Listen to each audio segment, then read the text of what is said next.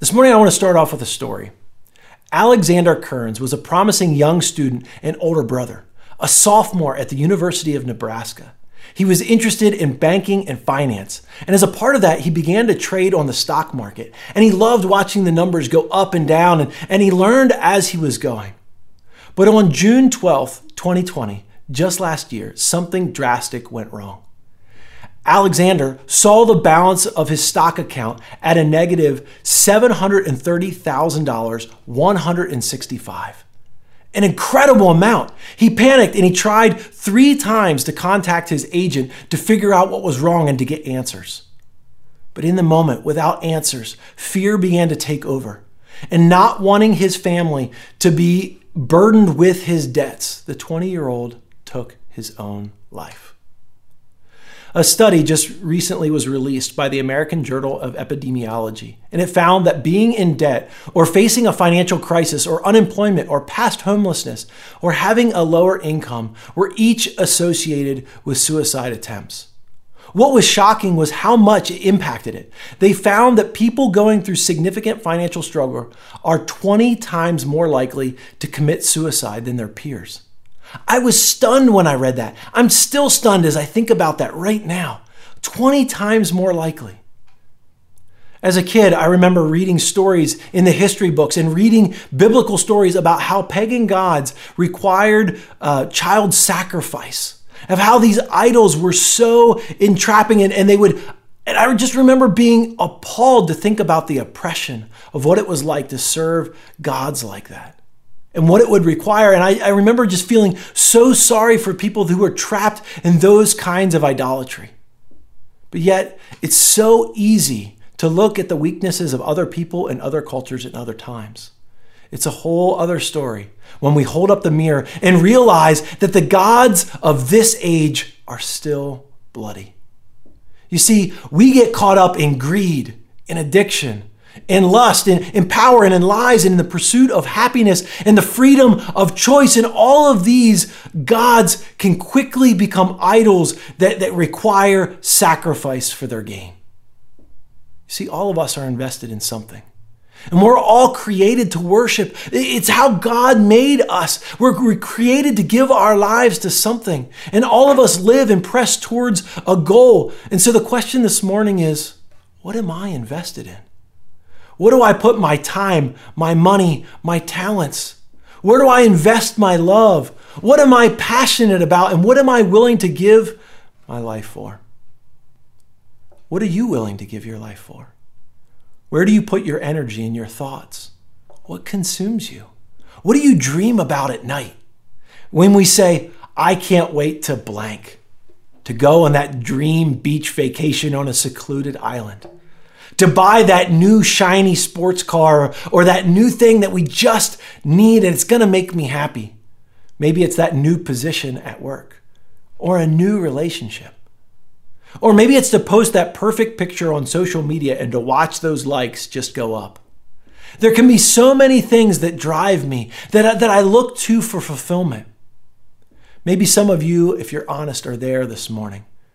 You're still hustling for what is around the corner, still dreaming about that next thing that's going to make you happy, or frustrated about the things or the people who get in your way. And we will stop at nothing, never slowing down to decide if we get where we, we are going, will we be happy? Will, will we be happy with what we are given? This morning, we are going to look at someone who invested their life into something Today, we're going to wrap up our series on the book of Nehemiah. And so far, we've seen a couple of things. For the first week, we looked at discover. When Nehemiah saw that there was a problem, he got curious and started the learning process. It's about curiosity. And then the second week, we looked at belonging. You see, then as Nehemiah and the people of Israel built the wall, you see, God was up to something amazing. He built a people and he created a sense of community. And then last week was Father's Day, where we reflected on a character study of Nehemiah. And we reflected on how each of us can be like Nehemiah and we can be a hero of making a difference for others. Well, this morning, I want us to see how Nehemiah was blessed to be a blessing and how he used what God had given him to invest into something that would last. You see, giving is beautiful because not only does it help us to flourish, but it helps our community and our world to be a more beautiful place. So if you have your Bibles, I invite you to follow along in Nehemiah chapter 6, or sorry, in Nehemiah chapter 5. Right here, Nehemiah is speaking. And so we want to pick up the story in verse 14. It says this Moreover, from the 20th year of Artaxerxes, when I was appointed to be their governor in the land, until the 32nd year, that's 12 years, neither I nor my brothers ate the food allotted to the governor.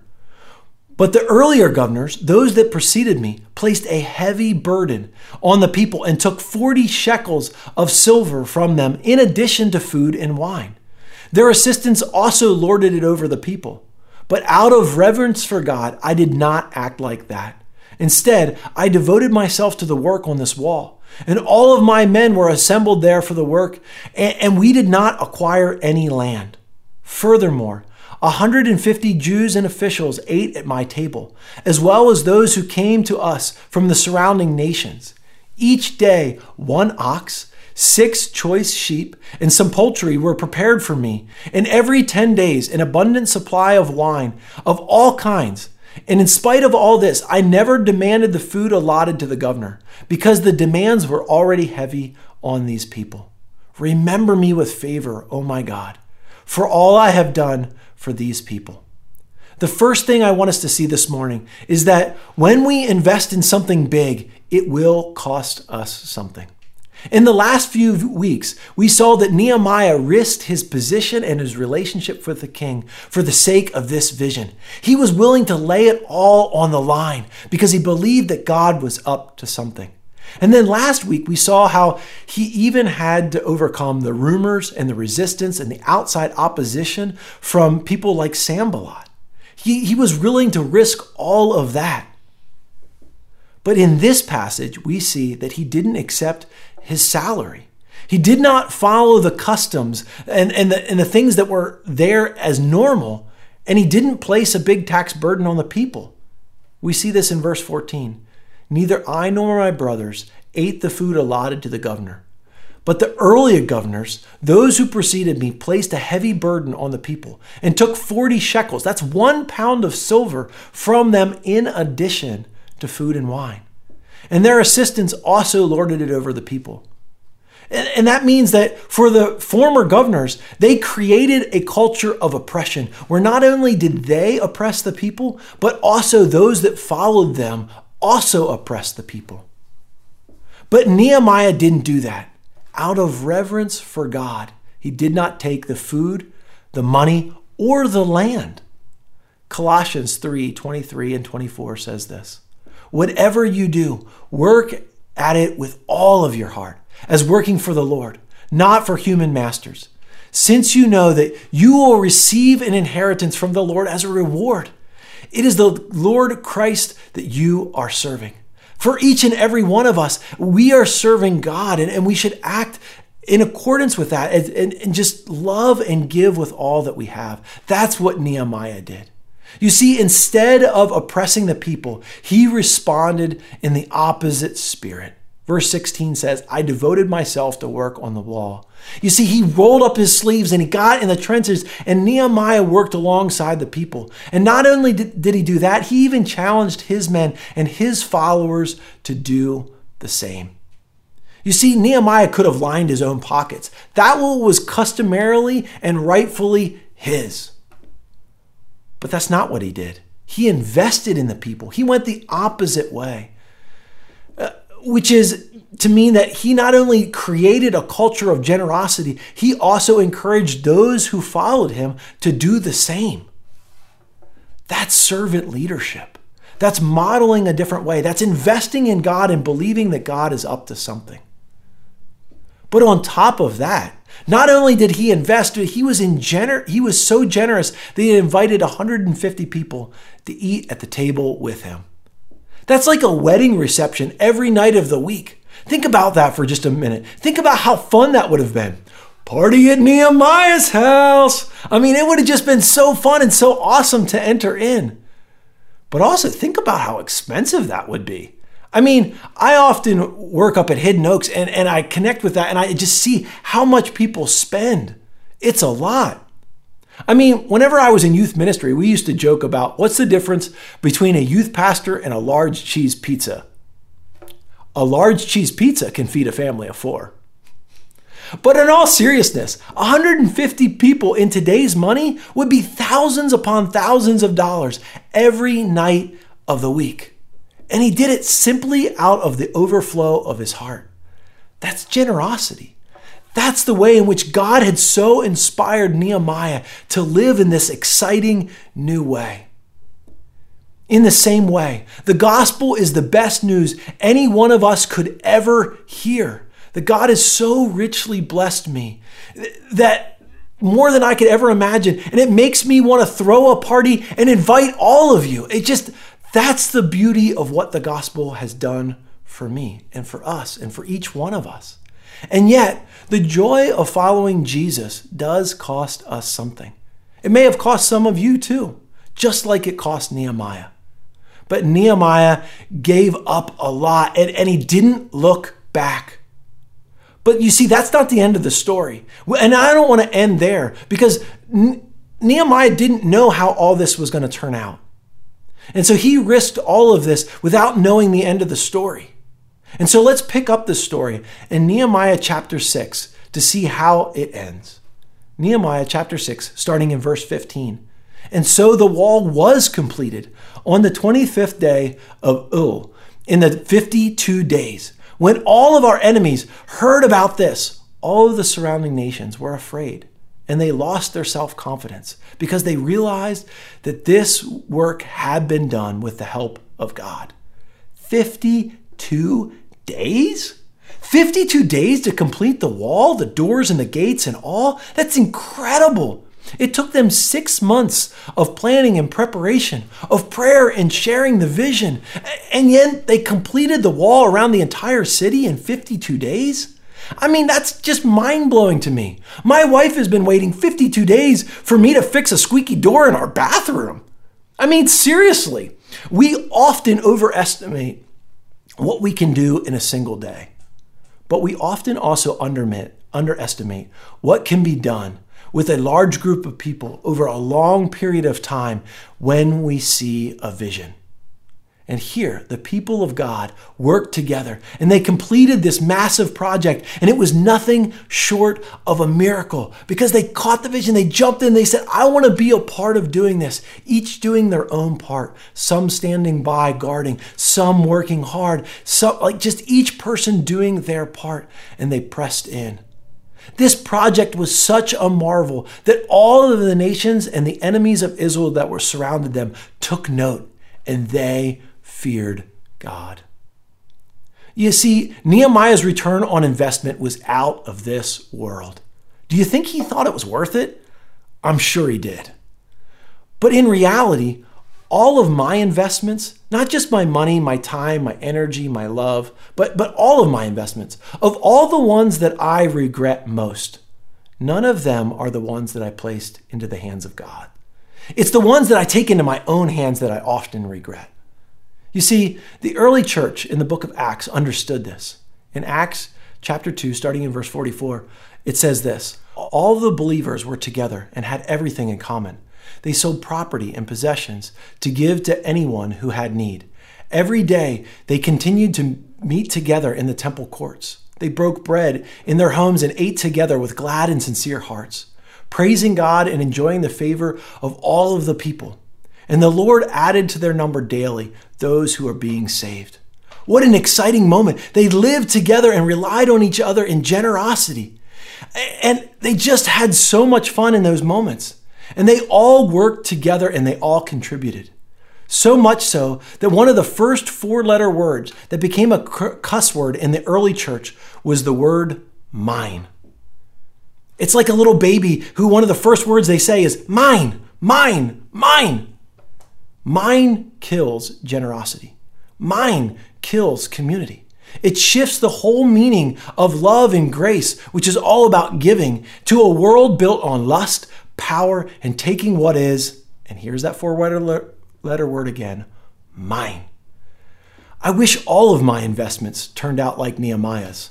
I mean, I have incredible timing. I just put $100 into Bitcoin and turned it into $75 overnight. But the reality is, sometimes in life we win, and sometimes we lose. And sometimes we think what we think is true is really just a lie. At the beginning, I told the story of Alex, but the craziest part of Alex's story is that he wasn't actually $730,000 in debt. No, he actually had a positive balance of $16,000. He had been lied to. There was a flaw in his account, but unfortunately, by the time they realized it, it was too late. Jim Elliot, a missionary who gave his life to share the gospel with a tribe of unreached people in the Amazon, said this. He said, He is no fool who gives up that which he cannot keep to gain what he cannot lose. Let me read that again. He is no fool who gives up what he cannot keep to gain what he cannot lose. We give our lives, when we give our lives to Jesus, no matter how broken and bitter it is, God does something amazing. He transforms us and He does something that it, it still blows my mind. You see, life is often like a lemon. And, and we go through brokenness and, and we begin to be squeezed and crushed and broken on so many ways. And, and lemon juice, I don't know if you've ever just drank pure lemon juice. I mean, it is like, whoo, it is sour, it's bitter, and it's overpowering. But when lemon juice is transformed by the power of the gospel, when, when God adds that sugar, it does something incredible. It transforms our brokenness, and lemonade becomes this refreshing, life giving thing. And on a hot day, it can be just one of the most rejoicing and just ah, beautiful things. In the same way, when we invest our life into God's kingdom, He takes our lemons and He makes something beautiful. You see, investing is really just about saying yes to God and allowing God to use us and to leave the results up to Him. And some, this morning, it leaves me with a question Why should we invest? What is our mission? What are we investing into? And around here at Solid Ground, we believe in changed lives. You see, we want to see a transformation right here in Rancho Cucamonga.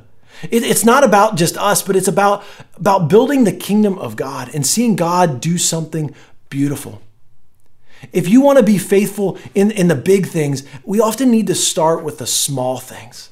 And in scripture, there are two principles that remind me of this. In Luke chapter 21, in, in verses 1 to 4, we hear the story about the widow's mite. The mite is just another way of saying two small coins. And Jesus says this as Jesus looked up, he saw the rich people putting their gifts into the temple treasury, and he saw a poor widow put in two small copper coins. Truly, I tell you, he said, this poor widow has put in more than all of the others. All of these people gave their gifts out of their wealth, but she, out of her poverty, put in all that she had. Now, this is not about how much we give, but it's about being willing to give out of the generosity of our hearts. This widow forever became a model for us as to what generosity looks like. She gave all that she had. And it doesn't matter whether we follow the example of Nehemiah or the example of the widow. It's just about being generous with what God has placed in our hands. It's taking our talents, it's taking what God has given me and placing it into His hands and leaving the results up to Him. And in another point, Jesus says this in John chapter 12, verses 24 Very truly I tell you, unless the kernel of wheat falls into the ground and dies, it remains only a single seed. But if it dies, it produces many seeds. And anyone who loves their life will lose it. But anyone who hates their life in this world will keep it for eternal life. And what he's saying there is he's not just he's using a metaphor. He's not just saying that we would hate our life, but in comparison to the kingdom, it's it's about investing. It's about letting my life die so that it bec- can become 30, 60, and 100 fold more beautiful, that the return on investment will be worth it. So, as we close this morning, I want to leave us with a couple of challenges. And the first one is this I just want you to hear me say this loud and clear. I just want to say, thank you. Thank you for being a generous church. That's one of the things I love about this church is, is the way in which I see us investing and taking this call seriously, not just with our money, but with our time, with our resources, with our words, the way that we care for other people, inviting people into our homes. Well, Maybe in our homes has been hard in this last season, but all of us are investing something and we're using our talents for God's kingdom. And I want to say thank you. Thank you for being a church that invests well. We invest not only here in solid ground, but we invest into our community, in the ministries that our church supports, like Assure Crisis Pregnancy Center, like Pasadena, uh, or sorry, like um, Pacific Lifeline, which is an opportunity for battered women. And our church supports so many missionaries who are doing amazing things. And so I just want to say thank you. But secondly, I also want to challenge us to just take a moment and to think. Where am I investing my life? And when I think about it, am I happy about it or does it make me anxious? You see, this morning, this is not about me getting something from you, but it's about me wanting something for you. This is about invest, an investment that will pay off. This is like positive insider trading, where I'm going to give you a tip, and it's going to be a tip that re, just so many blessings that will just pour back into your life. You see, generosity is contagious and it creates this beautiful cascade of never ending generosity. And it leaves a wake of beauty in its path. And that's what I want for each and every one of us this morning. And so this morning, that leaves me with only one question Is it worth it? Is it worth it? Are lives really being changed? And, and, and is it worth it for me to invest in what God is doing? And so I want to leave us with a story this morning. You see, this past Monday night, I sat in a circle of a group of men. And as we worked through a workbook on the 12 steps, we came to the end of steps two and three, becoming willing to turn our lives and our will over to the care of God as we understand Him. And, and we came to this point, or uh, exercise in the workbook, where we wrote a letter to our higher power. And I sat transfixed as men and I together took time to journal and, and, and to then to share our letters. Now, our meetings are confidential, and so I can't usually share some of this, but I asked special permission to share just this one point. One of my friends who I've come to know broke the silence as he read his letter. And he shared about how he had always known God ever since he was little, but that it's just been recently that his relationship has taken a different turn as he's come to know God more fully in our meetings, as he's begun to walk this journey. And at the end of the night, he pulled out two trays of cupcakes and shared a sacred moment with all of us as we together celebrated a year of sobriety. I can't tell you what it's like until you have been there. I can't tell you how much this meant to see the smile on his face. A year of sobriety is a real milestone that many people in recovery never get the chance to celebrate. But here he was, a, year of letting go of shame, a year of forming a new habit, which often takes, you know, like they say, 30 to 60 days to form a new habit. And here he was a year into that, a year of embracing a whole new way to live. It was one of the most powerful things. I just went home just so giddy and grateful for God for what He was doing in the lives of these men who sat in this circle. I have never celebrated communion with a cupcake. But somehow I knew that God was smiling down and saying, This is my body broken for you. I was amazed and I was just, ah, oh, it was sacred ground as, as that became church right there and right in that moment. Here we were, a group of people stumbling towards the grace of God. Generosity is about investing into that. And as a church, I just want to say thank you for the ways in which you invest into so many things, including our recovery ministry. Thank you for, for investing into what God is doing. And so, church, is it worth it? You bet it is. Thank you. And let's keep doing that together. This morning, as we close, I want to say a prayer together. And I want to challenge us together to just to press into what God would have for each and every one of us. And so I invite you to open your hands and to look down and to think about the talents that God has placed inside of each one of us. the brokenness that God is still yet to turn uh, bitter lemon juice into beautiful lemonade, or whether it's our talents or whatever it is, I invite you to, to think about that for just a moment. And then I invite us to just extend out our lives to God as we pray. Let's pray. Father God, I thank you so much for who you are. God, I thank you for the testimony of Nehemiah and the way in which he took that which you had given him and invested it into your kingdom, to building that wall that would stand as a testimony, as protection for your people, but also as a testimony for you building a people. And God, as we invest, let us remember that it's always worth it that you are up to something in our life. And it's not just about giving all of this away, but it's about seeing you transform us in the process. And so, Lord, God, we give you all that we are. We surrender it to you and we leave the results up to you. And we say, Here it is, Lord. Multiply it for your kingdom purposes. In Jesus' name we pray. Amen. Well, thank you so much for being here with us together, church. I am so blessed to share with you. If you do have prayer requests, or if there is something that's still in your hands that, that's maybe heavy this morning, I invite you to reach out for prayer, message us, or let one of the prayer people know here today. But as you go, may I just say this blessing over you today. May God be gracious to you. May He make His face shine upon you, and may He give you peace. And may you, as you walk in generosity, experience the rich reward of all that God wants to pour into your life. And may we break free from the idols and the things of this world that want to lie and steal and kill and destroy. And may you walk in Christ's freedom and beauty. Have a great week. I love you guys.